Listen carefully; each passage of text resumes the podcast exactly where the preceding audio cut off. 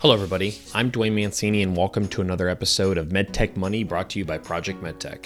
If you need anything from us or would like to suggest a future guest, you can email us at info at projectmedtech.com. If you enjoy this podcast, please subscribe and leave a review. For more information on Project MedTech, our events we host, our consulting and advisory services, and to sign up for our monthly newsletter, visit our website www.projectmedtech.com and follow us on LinkedIn. If you're enjoying this content, don't forget to check out our other podcasts by searching Project MedTech on your favorite podcast platform or by heading over to our website. Project MedTech is an interview style podcast on the medtech industry where guests share stories, advice, pitfalls, trends, and innovations. We have three events coming up this year that we have planned our Midwest Showcase in Cleveland, Ohio, our workshop on commercialization and go to market strategy the day after in Cleveland, Ohio, and our Startup Symposium October 25th and 26th in Houston, Texas. For more information, check those out on our website and use the discount code PM20 PM20 for a 20% discount. In this episode, our host Giovanni Lauricella and our guest Greg Walters at Excision Medical discuss exiting his first company, what it takes to achieve an exit, the process of an acquisition, and so much more. So, without further ado, Giovanni's discussion with Greg Walters.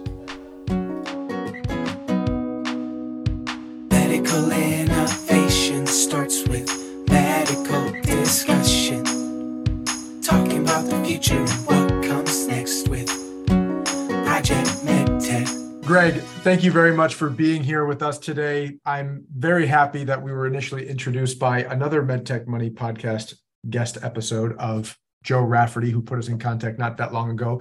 And you and I had our first call together, and your story is absolutely phenomenal. So can't wait to have it recorded here on the MedTech Money powered by Project MedTech and sponsored by Lifeblood Capital. So before we jump into some questions that I have for you, as well as who you are and also the company that you're currently building. I wanted to jump into it and let you know that I've talked to medtech entrepreneurs and investors from around the world. And what I've discovered is that there definitely isn't a silver bullet or specific formula or even magic about how to build a medtech startup, let alone raise capital or even invest it for that matter. So, my goal here is to extract insights so that we can demystify this process for medtech innovators and help them so that they can ultimately benefit from this information. And the audience listening in is entrepreneurs, investors, strong partners of our industry. And what I want to do is share stories and advice to help our listeners learn from you. And more specifically, for those first time founders or CEOs that literally have no clue of what lies ahead of them on their journey of entrepreneurship as well as raising capital. So I thought the best place to start is from learning from experienced professionals like yourself. And so, once again, before we get into who you are and your background, I'm going to open up with some questions. The first one being, in your opinion, what's the lifeblood of a med tech startup and what keeps startups alive? Hmm. That's a great question. Well, at first, let me just say it's great to be here. Uh, thanks for inviting me on, and uh, this should be fun. You know, I, I when you ask the question of what's the lifeblood, I think you know what it's really what's in the lifeblood right? And there's a million things, but for me, it's really creative and scrappy people. And the people make all the difference, right? So you've got to have a team that really is willing to put their shoulder to the wheel and is also just really flexible and understands that this is just not going to be this normal prescribed product development sort of thing. I've tried to slot in people that come from maybe established companies and they may not have the startup mindset. So there's a startup mindset, which is we're young, we're scrappy, we're going to do what we have to do. If I have to go to Home Depot, I'm going to Home Depot. And so for me, I think it's really just people, people, people, people, really smart, dedicated, creative, scrappy people. And I'm going to do a, a part B on that question, uh, just because you brought up an interesting point. Is there anything that you can share? And if you if you haven't figured it out, no problem. But is there anything that you can share with all your experience when interviewing people to join your company? Oh, that's a great question. that you could figure out how if they're scrappy or or you know now that you've created that delineating factor of okay are you ready for the startup and do you have that startup mentality or not i'm sure throughout your experience of great hires good hires and probably terrible hires um, you've learned what to interview for Yeah, I really have. I mean, I think you're really just looking for somebody that's in a position where they have some flexibility in their life, right? Because somebody that has this really prescribed career route that they have to follow and that they have to progress through, that's probably not your guy or or, or gal. It, it, it has to be somebody that's sort of willing to they, they they've been in a corporate job or they've been in a position where they're just ready to do something a little different or they've forever been in startups and that's the world where they thrive. And so you can tease that out in an interview process. So i think you can really figure out pretty quickly whether people are your sort of entrepreneurial types. And also if you just look at the types of projects that they've done right? So if you're talking to a guy that really has put together design control documentation that might not be the your initial hire right? Right. So, so then moving on and thank you for the insight once again with spoiling alert you've been through an acquisition and now you're building company two and you have a lot of experience that we're going to tease out on this podcast episode. But from your experience what's the hardest part about building a medtech startup? Trying to keep track of the balls right? So there is well there are just endless things that you have to worry about right? You got to figure out how to start up the company you got to figure out how to put an equity plan in place you got to figure out how to do patents you have to figure out this what must be 15 different things. And you know I, I liken this to the staples commercial that was on about six or seven years ago and the guy's name was dave and dave was the only guy in the store and he did everything. And that's what it's like when you're doing a startup by yourself or with one other person. There's a lot of things that you have to do. You're not really sure what the priority should be. And so you really just have to manage the balls in the air and you have to really just try to figure out what's the most important thing for me to do today? What's the most important thing for me to do this minute? I'm in a part B mood today. So, um, on that, then, you know, spoiling alert again, you jump from being an R&D guy into being an entrepreneur. And you just talked about the hardest part is actually how do you track those balls and keep all the balls in the air properly. That transition period, was there one silver bullet or at least a few things that you could say that you can reflect on and be like okay i was an r&d guy who all of a sudden did what i'm supposed to do research and development and create and engineer and i thought of something that i want to go out and build but i had to wrap a company around it which is not my forte it hasn't been my forte i'm an r&d guy but all of a sudden that's what i'm going to do. And there's this transition between okay, I'm an R&D guy who came up with an idea, but now all of a sudden I have to wrap a business around it and I don't know that piece about it. Right. Any any I mean we'll jump into the longer story later on in that, but I just wanted to jump on that now. What what are some of the things that you can look at and being like, okay, how did I learn to keep the balls in the air, track the balls as a guy yeah. was responsible for that before? I think there's two parts to that. So the, the first part for me was really understanding that networking was such a big, big part of this process, right? So if you're embedded into an R&D organization and company, right, you're day in, day out, you're focused on the company's objectives, and you're really not focusing on building a large networking, well, a large network for yourself, right? And so the very first thing I did is I, I bet I had lunch every Tuesday, thir- or Tuesday, Wednesday, Thursday, Tuesday, Wednesday, Thursday for, for for two, three years as I built sort of this network. And I have to say, you know, like the Philadelphia region is just rich in all of these people that will tell you uh, how they did it or what they should do, whether it's lawyers or other entrepreneurs or you know uh, people associated with funding sources. And so the networking was really key to try to figure out okay, what's what's the most important thing to do. But the second most important thing to do is to is to focus on one thing at a time, because you really just have to you've got to get stuff done. And sometimes the only way to get stuff done is to shut the door and get it done and so normally I spent the morning figuring out all the important things, trying to set up the schedule for the day or who I was going to talk to. And then the afternoon, just putting my head down and filing that patent or working out that design or figuring out that next step. So love that. And the other newest part, or I should say, new learning skill that you did beyond tracking the balls was raising capital when you started your company. And now you're redoing it again with your second company in your history of entrepreneurship and think about those days when you never had raised capital before and then all of a sudden you did what is the best and the worst piece of advice you think you've ever received on raising capital Well, you know, I looked at this question earlier and I thought, there's no way to answer this. The, the, the best, I think, honestly, I think the best advice I've heard is that it's really hard. right? Yeah. Yeah. And I think the worst advice is it's even harder. yeah, I think, actually, actually, I think someone said to me, it's soul sucking. Um, and, and honestly, I think what you have to realize is it's just it's just a process, and it takes a long time to find that right partner, but it's worth it because you've got a really good idea, and it's okay. I think what you learn from every step of the process, even though it's it can be arduous, and even though you know maybe the conversation you're having isn't going to work out but the conversation you're having is going to help you with the next conversation you have right? And so it's just a bit of a process and it's okay if it's hard. And it is the truth is is that you're going to be accepting people's money and you really want to make the best of it and they have to be convinced and that is a process.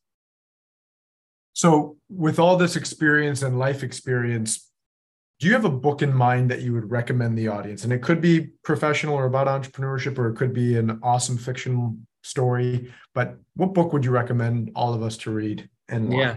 Well it, and it has nothing to do with fundraising um, but my my favorite book of all time is a short history of nearly everything by bill bryson. And i don't know if you're familiar with it or not but it's a little bit of a sciency geeky sort of uh, it really literally is all the things that we know and all the things that we don't know and I think back on people that have learned these incredible things over our history of science development. And I think through how entrepreneurial these people were and scrappy, just trying to figure things out. And it's amazing what we know. And it's also really amazing what we don't know. True. Yeah. It's a, and it's a great book that'll help you reflect on that. Thank you for sharing that. And now I think this is starting to get overlapping and tying some of the points that you brought together, but we'll we'll make it a clean cut answer. You've become an entrepreneur, you've been a CEO now twice. What's the job of a CEO and what's the biggest challenge of a CEO? Mm. Yeah, honestly, I think the uh, the job of a CEO is really to set the vision, right? To sort of create the overall top level plan. But then it's really supporting, facilitating, and encouraging your team, right? And so in the middle of all that is building a team that can really get the existing job done right? And what's so different about any different project or any different company or any different endeavor is if the circumstances are always a little different. And the team that you need to execute those circumstances is something that you really have to give some thought to. Because the team that you had for the last job might not be the team you need for this job Mm-hmm. And you really have to give that a thought. So I think for me, it's all about creating the team and supporting the team, facilitating what goes on, and trying to set that top level sort of vision. You're the guy that says, this is what good looks like, or Love this great looks like, right? And consequently, the hardest part of, of, of being a CEO in my mind is really navigating that with the external pressures and trying to shield your team from all the external pressures because mm-hmm. there's just a ton of external pressures right? It's the it's the shifts in direction it's the it's the worries about a patent issue it's the worries about a funding issue it's the and your job is to really shield your team so they can be awesome. I don't think i've never actually asked this question before but i've heard the point that you brought up. Um, i actually struggle with it myself to be honest with you but a question that i would love to pick your brain on is how how do you go about shielding your team on that one? So like if on one hand you have to be a strong communicator as a leader and be able to create a vision and set that vision but also communicate that vision to not only your team and your partners. When life gets in the way and things are blocking that vision not necessarily forever but they become hurdles and, and we'll call them challenges. You know how did you decide not necessarily what in, the, in terms of the details but how did you internalize like what you communicate with your team, what you should shield them for, et cetera? Like, what's that fine balance look like? I struggle with it. That's why I'm asking. Yeah, well, it is. It's also it's a struggle, and it's also a struggle depending on the team member that you're talking with, right? Because everybody's a little different, and their risk tolerance is a little different. So some of your team members you can be a little more frank with, and others you might have to be less frank with, right? but I think we always we've always thrived on transparency, and I think that you know from uh, from a team development perspective, you're really really doing your best to encourage people on a day to day, minute to minute basis, and uh, I think it's just the showing up, being enthusiastic, and also just understanding how hard it is what we're doing right? So i think there's an acknowledgement that trying to innovate trying to create something new trying to develop and so part of creating uh, a company or a technology right? Remember we have to design the tech. We have to design the model. We have to design the training. We have to design the way to build it. We have to design the manufacturing. Like we have to, it's not just that you're making a design right? You're making all of these different elements to make the design possible. And it's a it's a big task. And i think acknowledging that goes a long way with a team right just just letting them know that what you're doing is hard i know today wasn't great but what you're doing is hard and tomorrow will be better the the next question i want to pick your brain on and i have fun with this one is if you had a magic stick what would you change about the capital raising process? I mean, we all know that capital raising is hard, like you mentioned earlier, right? But if you had your magic stick and you like one aspect of it, you yeah. just could wave your wand and change something about it. What would you do? I just can't we have an app? Can't there be an app on my phone where I put in how much I want to raise, what I want to get, and then just wait for offers? that's what I want. Yeah, that's what I want. I want the Uber to show up on time. Yeah, yeah, it, but you know what I what I love about I just there's so much opportunity, but the truth is is that with opportunity comes a lot of scrutiny, right? So, um, yeah, it's never there's never going to be an app, but yeah. if I had a magic stick, that's what you create.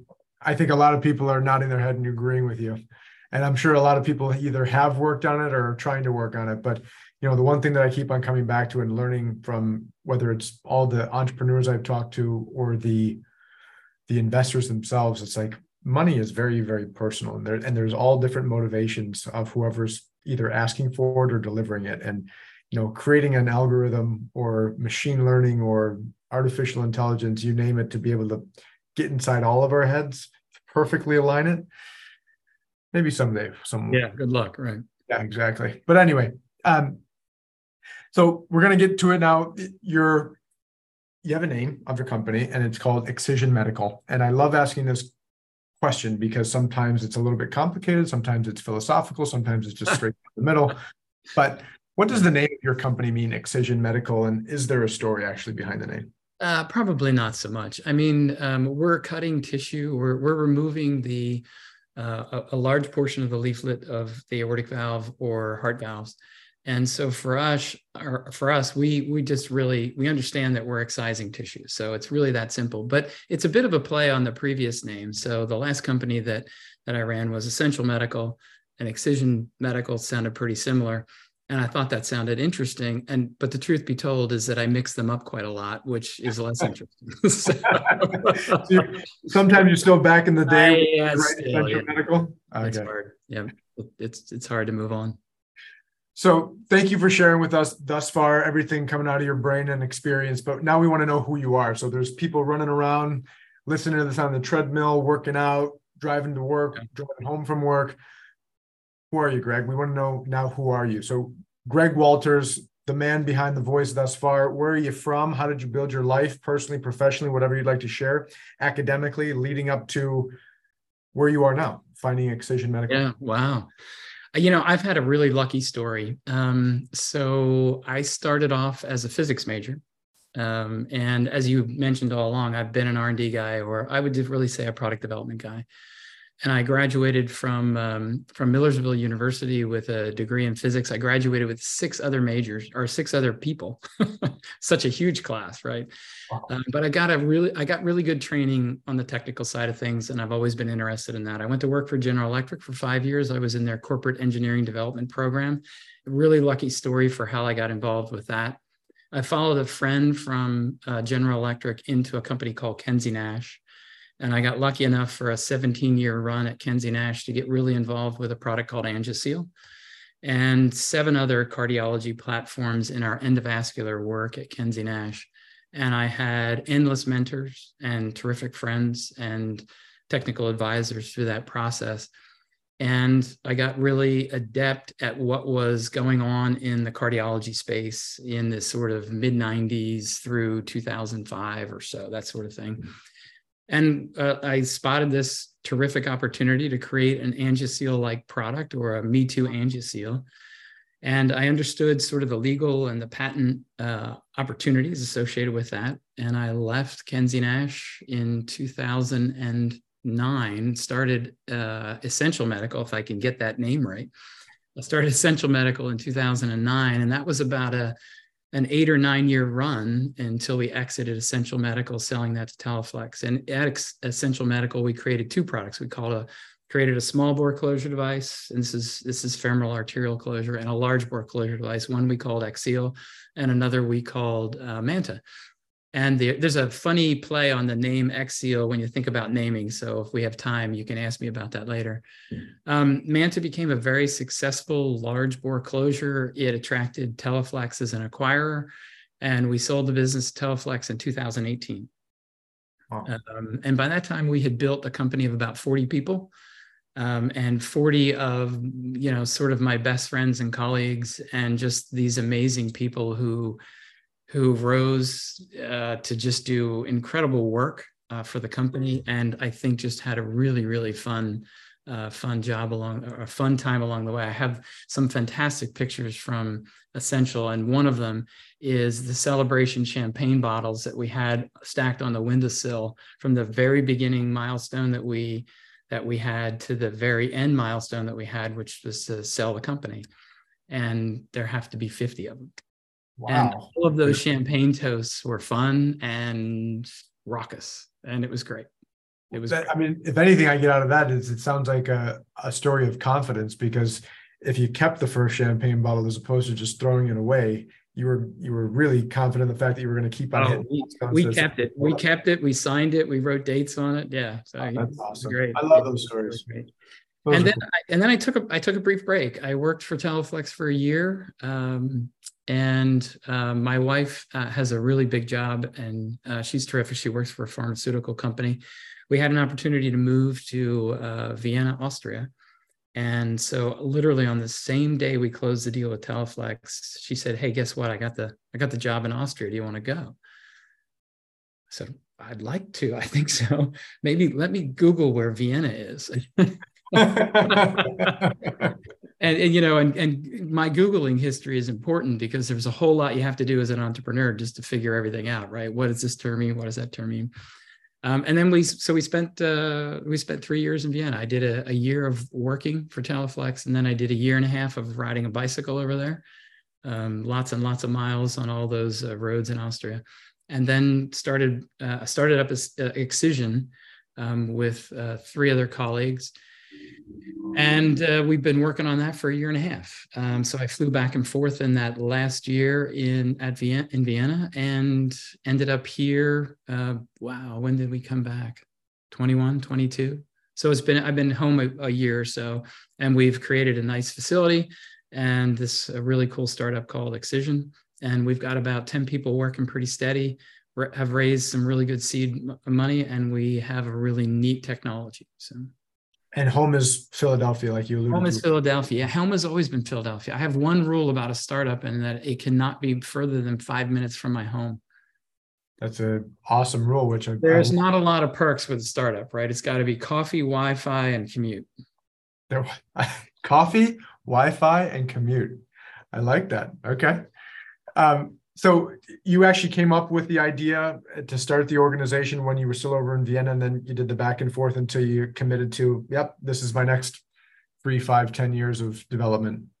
Yeah, it's a little more complicated than that. Um, so naturally, coming out of the essential experience, we I had developed just um, really great relationships with 100, 150 key opinion leaders, um, good friends, good colleagues, and universally, I think they all know me as somebody that's willing to work together to, you know, accomplish a goal, to try to do something new. So I said to pretty much all of them, if you have ideas, come see me. If you want to do something, let me know.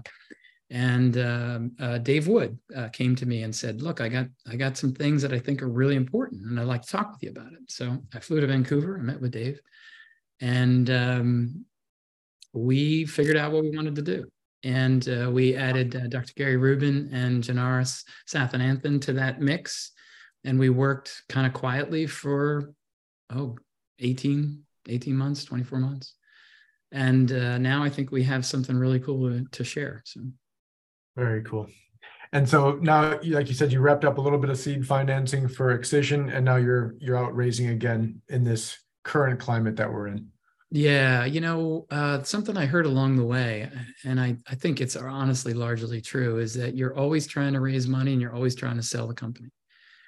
So, yeah, the truth is, is you're raising money constantly, and um, you know, uh, we've always joked about panhandling, you know, because sometimes that's what it takes, right? If you're going to sell apples, you got to sell apples. But uh, right, yeah, so we are we're going to do a Series A. We're pretty well funded for the rest of this year. We'll do a Series A as we get to to the end of the year, and I'm starting that process now. Um, and luckily, I think we've had a lot of supportive investors uh, from the essential process or from the essential experience. So, nice. Yeah. You gave a little bit of history on the business just now, and then also alluded to it earlier on. But now that we know who you are, and thank you very much for sharing that story, fun story, good story. What is Excision Medical? Just if you can spend a little bit more time on the technology itself or what you can share. Yeah, absolutely. Well, we're a leaflet modification company. So we're a structural heart TAVR based company. There's an opportunity in the TAVR space where TAVR valves are going into younger and younger individuals and there's a, a is effectively the solution for uh, aortic stenosis, and it's a big market. Um, but with that big market, then comes patients that are going to get valves earlier, and the valves are going to be um, in the patients longer. And we're going to start seeing a lot of valve failures, and there needs to be a solution for valve failures. And that solution is a valve and valve or secondary TAVR. And so our technology helps to facilitate that secondary TAVR with the removal of a portion of the leaflets uh, to make sure that the secondary TAVR fully expands, doesn't cause uh, coronary occlusion, and um, it just helps facilitate the whole process of that secondary TAVR implantation. So I think we're going to see in the next three to five years that leaflet modification becomes crucial to the ongoing story of TAVR. It's sort of like the next evolution of TAVR. And there are existing technologies now that do leaflet uh, laceration, but we have our eye on removing a large or most of the portion of the leaflet, which we think will do an even better job. Um, we're development stage, right? So we're we're right in the uh, preclinical phase, and uh, I can tell you that we have sort of all of the elements to figure this out, and um, some good funding to get that done. So uh, I'm optimistic and encouraged. Awesome. Well, wishing you guys success, and I want to start jumping into ripping apart some of the the pieces of the puzzle that you've already given us, but giving more clarification to your entrepreneurial journey. So fundamentally, here on the MedTech Money podcast, we want to always come back down to what does it mean to raise capital in medtech? And I love this question, especially with first time entrepreneurs, because mainly this whole podcast has been able to help out first time entrepreneurs learn from others, as well as meeting others in the entrepreneurial side and a lot of the investors who can share their insights also how they invest but this mechanical recipe or experience if you will of people who have taken the leap of becoming a first time entrepreneur and not knowing how to raise capital or build a company there's this transition period like and i know we talked about it a little bit earlier on but you know sometimes there are physician founders and clinicians who have been practicing and then they come up with an idea and then they decide that they want to start a company and go head first. Other times there's engineers at Medtronic or wherever they may be, but they're product development people and R&D engineers, just like you were talking about for yourself. And you guys have this awesome shower idea and you're like, I'm going to go start a company, but you've never had that responsibility before that. And it's one thing to romanticize about maybe um, an opening and opportunity that you've seen from products that you've been working on in an r&d capacity or even being a physician but then taking that idea and then once you create that idea in your head put it on a napkin and then say i'm going to turn this napkin into a company mm. there's a huge thing that has to happen there of yeah. experience that you have to have or should have but don't have. And there, then there's that learning curve. So my question for you after that long preface is jumped into entrepreneurship and you had to learn how to run and also raise capital for a company for the first time. If you could imagine yourself speaking to a room full of entrepreneurs at that stage, those engineers who want to go start a company or think they have a shower idea, what were the major learning lessons that you experienced from your first time of going to start your own company? And and also now even the second time around. Yeah. Uh, well, I think the the best thing that you can really have is technology that works, right? I, like to say that there's a lot of business or a, a, lot of structure that you have to wrap around an idea, but the truth is, if the idea works, right, it's a it's a lot easier to build all that, and I think you have a, a lot more margin, right? So I, I think when you if you focus on making sure that the technology works, and you can demonstrate that the technology works, and so the the the effort isn't to create a company in my mind honestly right? Because i'm not a business guy really. It's it's less about trying to create a company it's more about trying to create a technology that works and then fill in the company around it as you need and that's how i approached essential and that's how i'm approaching excision. I mean we're doing the minimum that we need to create a company or the minimum that we need to raise the funding that we do and we focus on on making the technology work. Um, so we don't think about fancy websites or right we don't think about big signs or how to equip the space or what color the chairs should be or anything like that. It's all about you know how close are we to home depot? How close how close are we to mcmaster-carr how do we get this how do we get this space where we can work where we can where we can do what we need to do? And most importantly how do we create the models that tell us that we really are on the right track? So to me the success comes in in creating the core technology and then reaching out to your network to help you make the right steps or miss the wrong steps with creating a company around that right you know do we do an llc do we do an inc? And you know there's lots of reasons to do both and and each circumstance will will you know will play out.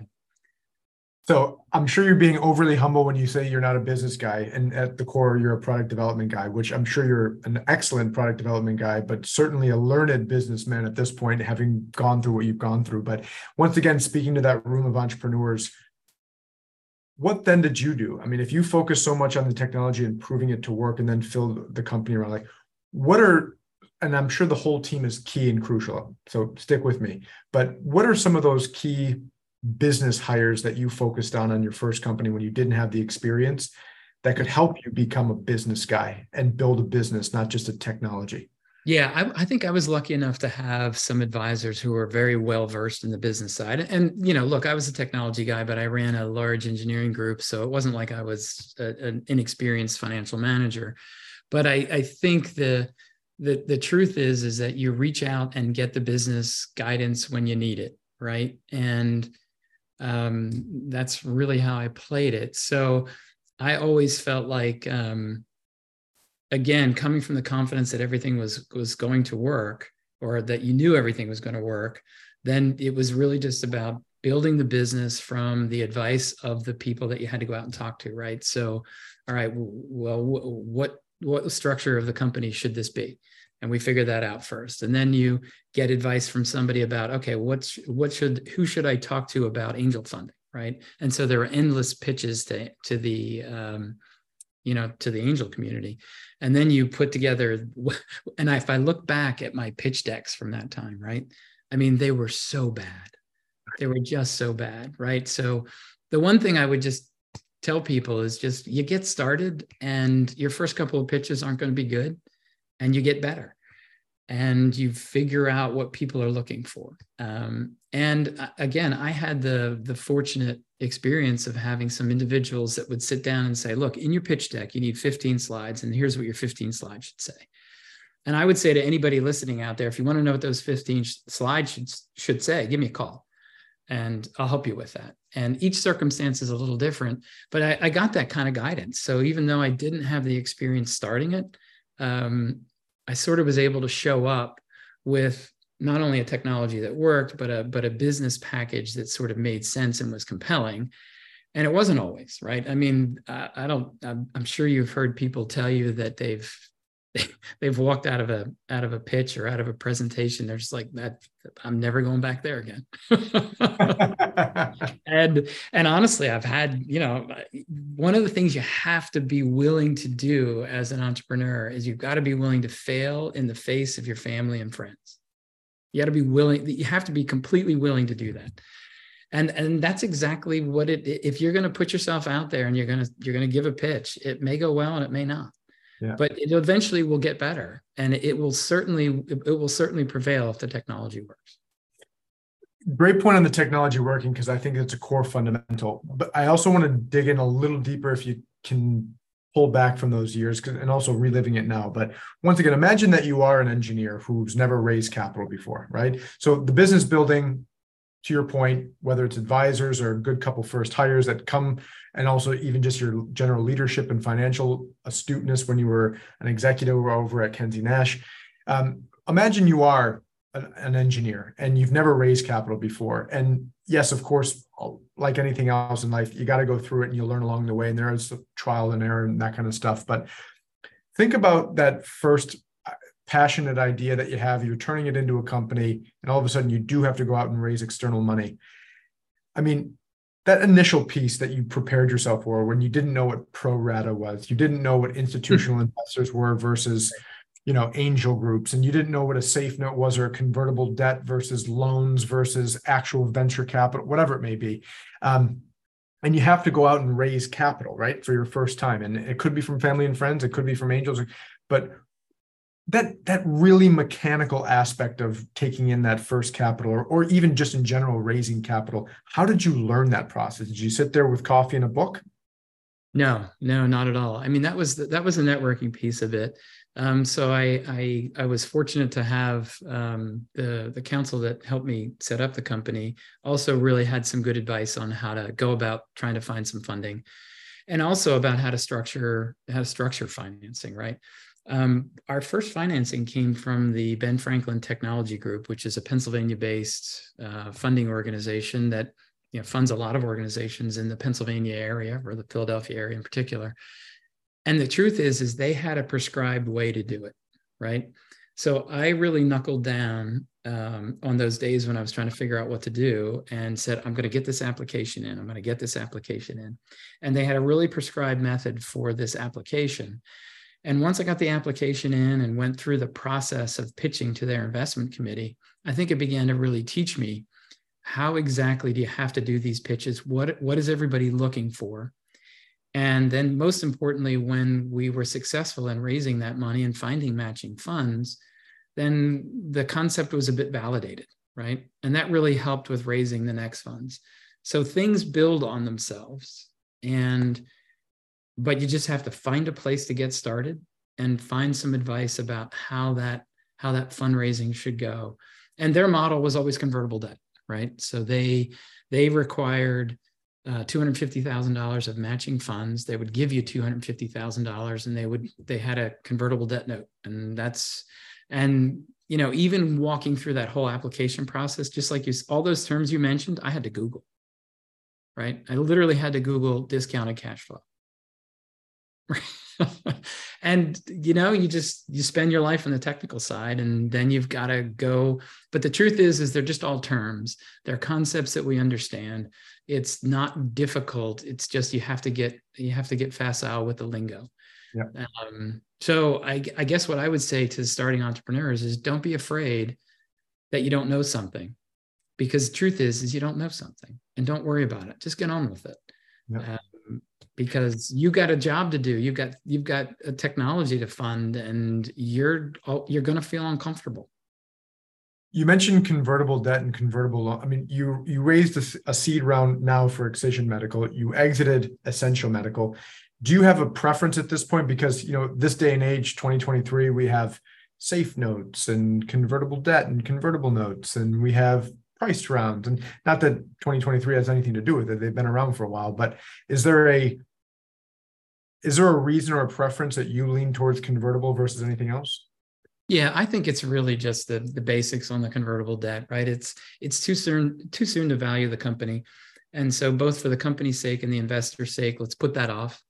and you know you can take somewhere between two and five million dollars in convertible debt before it gets unwieldy and and i think it's it's a perfect vehicle to do it. And i think the other thing that we you know one of the things you really realize too is there's a couple of things about when you're navigating talking with investors or eh, you, you really have to understand that you can't just always expect that you're going to keep all of the company. You have to you have to you have to exchange the company for the funds to make the company right? And so we were always generous on our convertible notes because we wanted those good investors that were going to continue to support the company.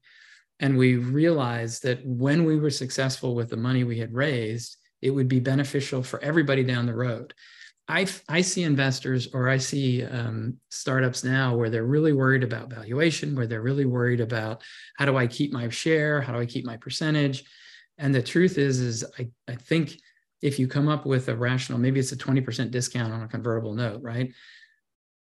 That's just fair for everybody and just get on with it. Um, so for me, it's always been keep the financing simple and don't try to then the next time we do a round it's going to be 18% then it's going to be 15% right just look it's going to be this is going to be how the convertible note goes until we raise a series a and everybody's going to benefit let's just get busy this is an educational point for me then i don't want to let it go if you have an answer excellent but you mentioned two to five million in convertible debt before it gets unwieldy is there a reason why you said that? I, I don't know. Yeah, I think so. Because what my experience has been is that people are pretty comfortable um, getting in on the early uh, on the early side of a company. Once you start getting once you start getting beyond a say a five million dollar number, right? People are asking, well, you know, you should be raising a Series A now. It's about time to value you, right?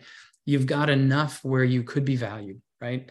and that's the convertible debt really allows you to to buy some time to create a, a, rational value for everyone right but after a point you, you can't keep doing it i think it's okay to go back to convertible debt if you need if you need bridge rounds once you've priced around but i think it's pretty important for everybody then to price around so everybody knows where they stand and then if you if you got to go back for a, for a bridge round and if you need to do convertible debt that's fine right that, that's all good so I think there's, you know, there's an appetite in that. It, I don't think convertible debt is a $10 million vehicle, personally. Clear, clear. So I, I want to get to a huge and what I call sexy story, which is what we all either want to listen to, aspire for, work really, really hard for, which is medtech startups that have an exit, right? I mean, mm. most people don't start a medical device company or a med tech startup not wanting an exit in some capacity, right? Whether it's an IPO or an acquisition, or you know, or if they have this vision of grandeur of turning into the next Med- Medtronic, that's fine. But there's there's usually you're building towards something. You're not just building for the sake of building. But you, you're on your second company, and you actually did build a company from scratch and then exit it. So I want to tell that story. What is the story of starting, building, and exiting Essential Medical? And then I want to dig into I don't want to say more importantly, but equally as interesting, once you've accomplished that high of achieving your goal of essential medical and, and exiting that company, when you went through the acquisition, what did that look and feel like? And I'll I'll jump in and remind you of the second. Yeah, there's a lot of questions in that. Yeah, yeah, yeah. yeah. we'll, we'll get into that. We're going to cover a lot, but the starting, the building, and, and the exiting aspect of essential medical. What is that story? Well, I think uh, we probably took $2 million in convertible debt, you know, with that starting investment from uh, ben, ben Franklin Technology Partners, who, by the way, if any of them listen to this, thank you, thank you, thank you, is a good bunch. Um, and again, really helped us sort of validate that we had a business plan, right? And so creating that initial business plan takes some doing. And if you haven't done that before, that can be pretty arduous, right? Um, so we got that in order. And then we just got busy. We created the technology and continued to raise funding. And we had suppliers that were honestly interested in being Series A partners. And that we were just lucky with how that worked out. And, you know, just so everybody understands, there's a lot of luck in how all of this goes, right? There's there's a reason why maybe one in 10 startups fail or one in 20. I don't know. What's your number, Giovanni? What do you think the number is on success versus failure with startups? I mean, one in 10 is a common phrase, I would say one in 10 certainly is a common phrase. You know, two in 10, I think is possible, but I haven't heard three and above yet. Yeah. Yeah. Well, you start, you know, you kind of start with, okay, we're at one in 20 and then we're at one in 15 and then we're at right. one in 10. Right. And, and that's what you're doing, right. The whole time is you're building this, this technology, this story, this company that is um, more and more likely to be successful. Right. Yeah. Um, so our process was really all about uh, we got sort of into first in man with our first Series A, and then to fund a larger study, we needed a Series B, and we just continued to build. I mean, the the trick is is to take money, put it to work, and and really make a compelling statement for why the company is more valuable than money it took. Right, um, that's sort of the business basics 101. But we um, we were always looking to sell, which I, I, took that advice to heart. You're always raising money, you're always looking to sell. I mean, we looked at license deals early on in the essential medical history. And as a matter of fact, we had a license deal on the table when we were probably a year and a half old. Hmm. But you look at it and then you say, okay, well, wait a minute. Now I'm here and I have this capability and I, we have these ideas and we have this team and we think we're worth this. And is this deal worth selling the company for versus capitalizing on the opportunity that we have? And that, that philosophy and that thinking really carried all the way through on the literally to the day we sold the company and it got acquired, right? Because there's always an alternative, right? There's always an alternative buyer. Well, if you're lucky, right? There's an alternative buyer or there's an alternative option. And the alternative option for us toward the end was that we were just going to do this ourselves because we really felt like by that time we had such a strong team, such a team that was well integrated and, and skilled in all the aspects of like we had figured everything out uh, you know everything from building our own clean room to designing our own hardware, our own devices, our own manufacturing, uh, filing 45 patents, and you know we'd figured all this stuff out. We weren't going to be daunted by the fact that we needed to figure out sales and marketing. So we hired sales and marketing staff, and we started to think about that. So the best way to get acquired is to not need to be acquired, and I'm sure you've heard that, right? It's just not need to be acquired. You have to set your sights on being successful, regardless of the acquisition process. And I can remember back, we would we went to our first animal study. It was super successful, and we were, ooh, we're gonna get bought, right? And you know, naively, that's what you think throughout the whole process. Oh, we're gonna we finished our first 50 patients in Europe. We're gonna get bought now, and then and then at some point in time, you realize this entity is is valuable and successful enough that we really need to consider whether or not we want to be bought. And I think that's honestly the best time to really uh, be. If you're lucky enough to be in that position, I think then the acquisition process is that it's worth going through, right? Because I think, yeah. So we were we were actually acquired right before PMA approval, um, with milestones on PMA approval, and um, all of that went swimmingly. So, um, yeah. Uh, before we get it, before we get into the actual acquisition process, then and what you can share about that, um, I did want to ask one question that you sparked when you were telling your story. In medtech startups, what do you think executives or the startups themselves waste the most money on? Like when you go out and raise money, and you are saying to your investors, I need 4 million for this milestone, or I need 7 million for that milestone, or 20 for that, whatever it may be.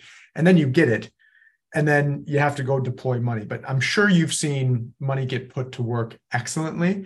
And I'm sure you've regretted some money that you're like, wow, we definitely didn't need to spend on that. But yeah. in, even with your own personal experience and maybe some other um, friends of yours that you might know in the industry, just in general, your, your objective opinion on what do startups waste money on? Uh, you know, honestly, I think startups waste money on uh, on structure they don't need on systems and processes they may not need, right? And part of that is making sure you sort of scare away the corporate types that might want to join the team. And you really just have to focus on, again, just the technology working and what are the bare bones of getting the technology working. So I would say, honestly, it's structure, it's facility, right?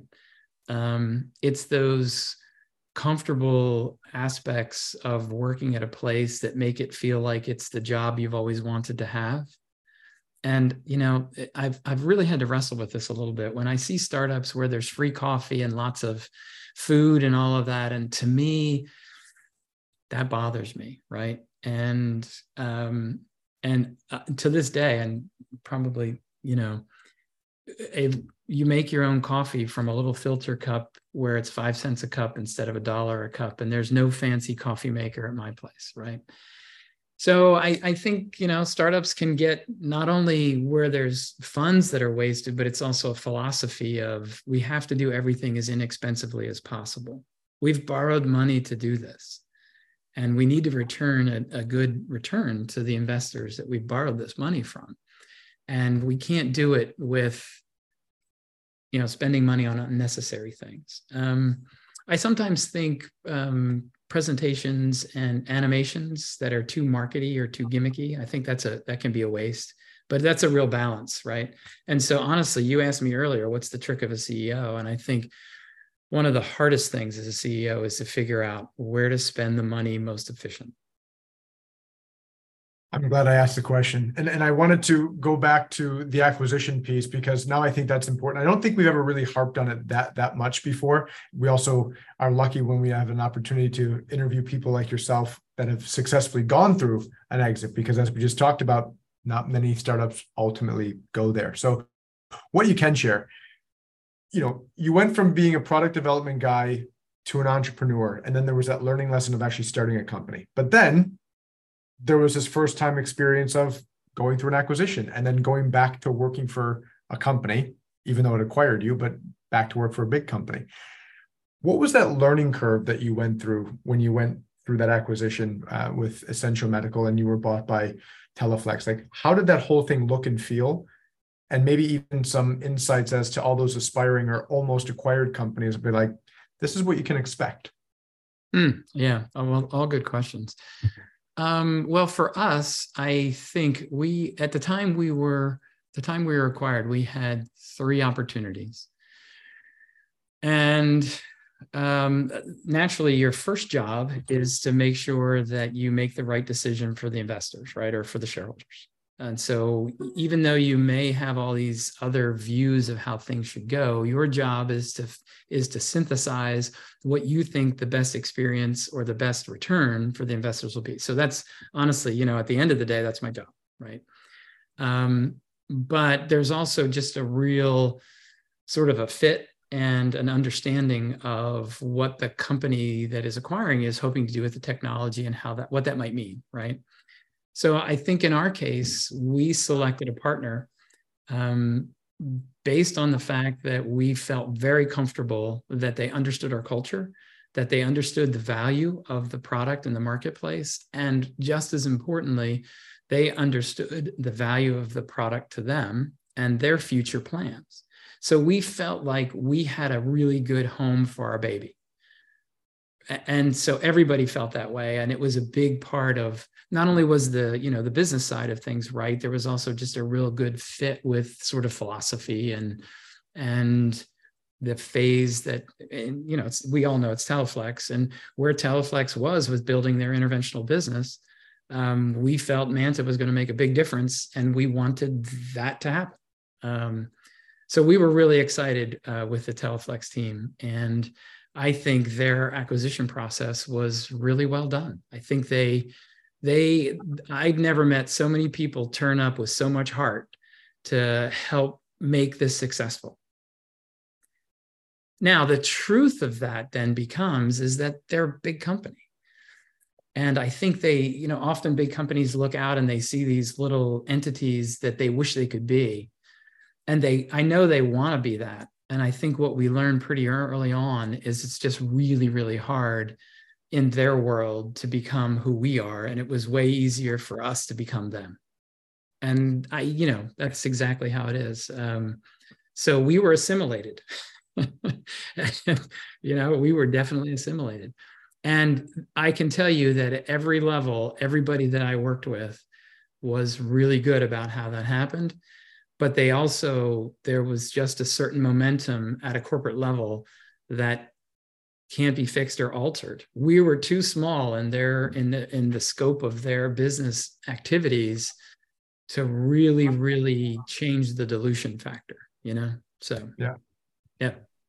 So the, the, I, I want to put a little bit of cloud and sky talk around that then because once again there are tens hundreds let's call it thousands i don't think millions but thousands for sure of entrepreneurs who are building to have what you accomplished right like they want they want to see what all the the the, the movies and the shows on netflix talk about becoming rich and selling off companies and all that and mm-hmm. it, can tame that down in medtech because I think a lot of us do this for a different purpose, right? I mean, we're not in high tech, we're we're in med tech. And of course, it's business at the end of the day, and there is a lot of money to be made in this industry. But I guess from your your personal experience, is going through an exit and building and putting all those years and effort into it, is it what it's expected to be? Or should you be mentally prepared to be like, when we sell, we're no longer us, we're selling, and whatever happens, happens, and it's out of our control. But you know, if it succeeds and we go through, excellent. But you know, when we are no longer essential medical, hypothetically, and we become Teleflex, hypothetically, aka any acquisition in medtech, is it really like an ending of a chapter and a beginning of a new one? And you can choose whether or not you're going to stay on with that because it is very, very different after you're done. Yeah, it really is. Uh, it is. Well, I, the best I can tell you is it's a pretty much a, an emotional roller coaster, right? I mean, it's everything from feeling like you've sold out right? To understanding that it's the right thing to do for the investors at the right time, um, that this is this is a great deal um, from both sides, um, but that doesn't change maybe how you feel about it emotionally. So I would say if you're you're lucky enough to have an acquisition, you can expect everything from you know the sheer terror of the deal falling apart to the um, euphoria of it being successful and then the emotional um, bedrock of of having sold your baby and no longer being CEO or whoever you were, right? Um, you know, Teleflex didn't need another CEO, um, but I liked my CEO job, and I loved my team, and I loved coming to work every day and hanging out with that team and being awesome and watching them be awesome and you but you have to trade that in for the financial upside or you have to trade that in for the acquisition. It's just the way it is. Um, but then yeah there's a lot of seller's remorse right? And now and i hope there wasn't a lot of buyer's remorse on their side um, but there was there was definitely seller's remorse on uh, from at all levels of the organization right? Anybody that was because they wondered about what's going to happen to me and you know and and some of it you can some of it you can shield them against and some of it you can't right which is now my perfect segue to my next question is this buyer's remorse of selling your company but now here we are fast forward a few years and now you started another one. And so once again going back to this idea of people who want to be entrepreneurs romantically maybe they're doing it right now for the first time maybe they haven't done it yet but want to embark on it um, and this whole idea of let me build a company. Let me go sell it for tens hundreds millions if not billions. And that's what i want to do just like everyone else is fanfaring yeah. about. Um, but then when you do that like people only really if they're not this serial entrepreneur dna they really only envision themselves doing it once so that they can get that one time check that's going to change their life. And then they're going to go drink Mai Tais on a beach for the rest of their life mm. or go to every country and backpack and do whatever they always wanted to do because for the first time ever, money isn't a limiting factor at all. And life is great and you can go do whatever you want. Um, but once again, we've had the fortune of interviewing a few serial entrepreneurs on this podcast series. And I have one sitting in front of me right now because here you are moving to Vienna after you sell, and then coming up with an idea after you've taken some time for yourself and did some biking around Europe. And then you came up with an idea, and now you're you're on your second company.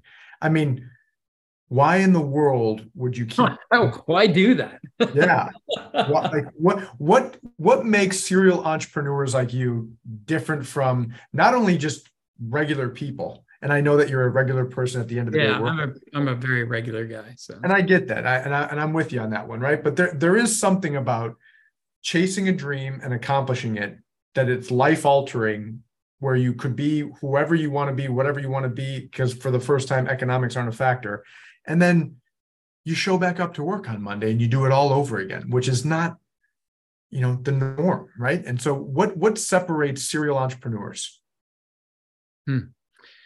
Uh, you know what? I think it's just a belief that they can do it. And I think there's a satisfaction in doing it. Right. So I think walking away from it's hard because whatever else you're doing is interesting for a while. Um, but the truth is, is you, if you're, if you've done this, you're doing something pretty unique and it's something that you really enjoy doing right? You and and, and it's almost hard to think of yourself otherwise right? There's a there's a huge identity crisis when you go drink mai tais on the beach. And i've tried that a bit you know?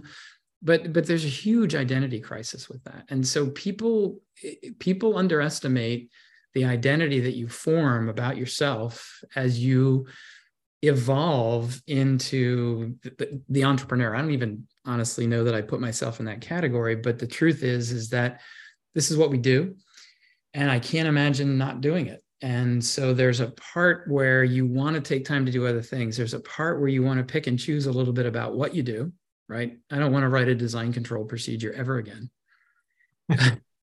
But you know then there's the thing that really makes you tick.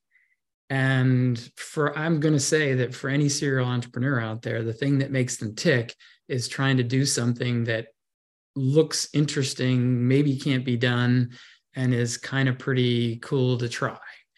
And that's what I'm doing on the second go, right? I I think we have a really interesting technology. I think there's a huge unmet need. I think there's a an opportunity to do something really cool and i love building i love building enthusiastic and productive teams and being part of that team uh, so that's the fun of it. And that's worth the work. Um, and it becomes a balance right? I think as you have some freedom as you mentioned earlier i think you again you you pick and choose a little bit what you do. You try to delegate more. Um, in the beginning you know like we did everything.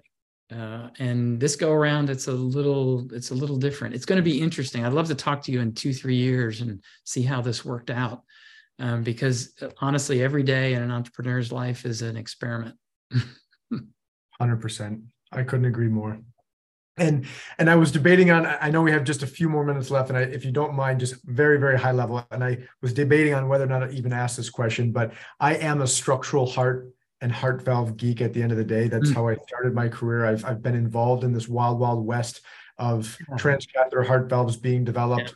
Yeah. Is um, there any cooler technology? I, I love it. I, I mean, am a med tech guy at heart, and I love just in general technology for the medical industry because yeah. we have brain computer interfaces and women's health is on the rise, yeah. surgical robotics and all that stuff. But I will tell you, and even for all those listening, I have a no pun intended, an incredible weak spot in my heart for structural heart yeah. and I, I, legitimately love the innovation and you know and it's also one that i followed very very closely and you know the crazy summer of 2015 with three trans three transcatheter mitral valve replacement acquisitions and you know valtech cardio getting acquired by edwards in 2016 and Caisson Interventional by LivaNova, and you can keep on going on. And there's a bunch that's happened. And obviously, all starting with PVT getting acquired by Edwards back in, I'm always going to forget this 2002 or 2003, but either way, um, this field is just phenomenal. And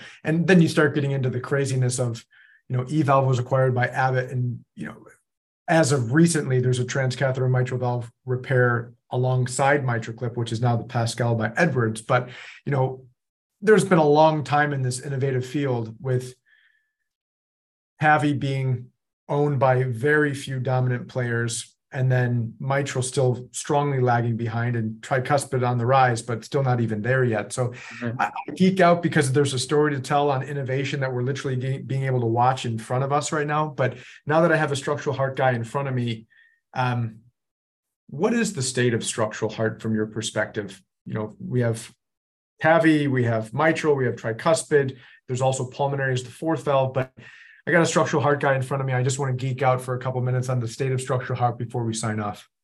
Yeah, I, you know, honestly, I think much of this is going to come down to valve durability, right? So I, I really think that if there can be a technology where the valves are way more durable than they are, both either on the surgical side or on because sometimes there's you know there's the TAVR's not going to completely replace surgical valves if if you know and, and it's maybe overtaken things now, but I think the durability to me remains the key question, right? And understanding and preventing the body's process for how these valves get attacked, right? And so is there are there methods where patients can change their lifestyle? Are there, you know, technologies that can get involved where either the valves don't deteriorate as quickly as they do, can last longer, or um, how do we intervene on them sooner before they become such a difficult right? How do you do a, a say percutaneous intervention on a valve early on before it becomes such a surgical disaster, right? Because these these surgeries and these procedures can be difficult. So the question that I think becomes for the whole field is when how do you get valves that last longer and how do you intervene on them sooner? So to me, I like to think about when's the right time. I mean, you know this is going to happen. You know you're going to have to intervene on it. Uh, why are we waiting three years? Right? Let's do something now when it's simpler, when you're healthier. And I wonder where that, when that mindset will, if it will ever happen in our, you know, sort of in our healthcare. And I hope it does. I hope it does. And I hope the technologies facilitate that. So I also want to take a, you know, just like I'm taking the statin now, I want to take a pill that that makes sure my valves don't go bad, right? so, so the industry has to come alongside and help us with this, right? That that could be your third company after you exit Excision Medical. You could yeah. then take entrepreneurship to a new level, learn far, learn pharma, and then yeah, could... oh, do a dual device. Yeah.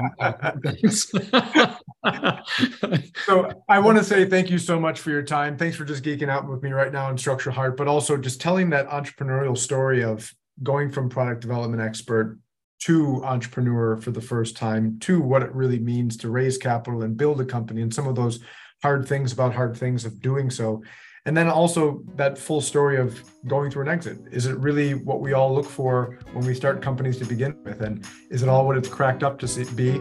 And usually it is but also you know like you said buyer's remorse and it's an emotional roller coaster but ultimately um, it's an amazing experience as an entrepreneur to go through. And then finally wrapping that up with what does it truly mean to be a serial entrepreneur? So Greg Walters, founder and CEO of Excision Medical. I want to say thank you so much for your time. Once again, I'm going to give shout out to Joe Rafferty for introducing us.